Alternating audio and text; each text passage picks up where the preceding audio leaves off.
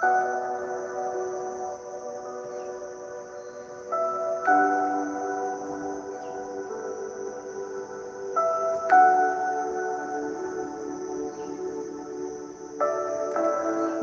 morning, and welcome to another RNN 360 Ministries podcast. This morning's devotional reading comes to us from Genesis 12, verse 2, and I will be reading from the New International Version, and it reads I will bless you, I will make your name great, and you will be a blessing.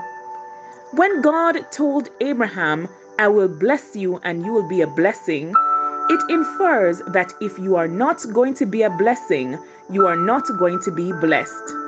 Friends, the two are tied together.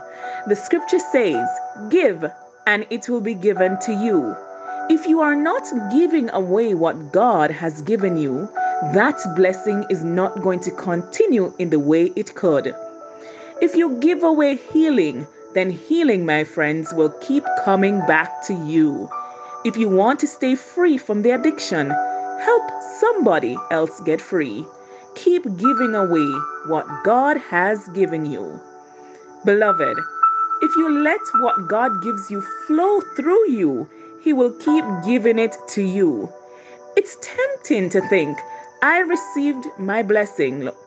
Lord, thank you but that's going to cause you to become stagnant.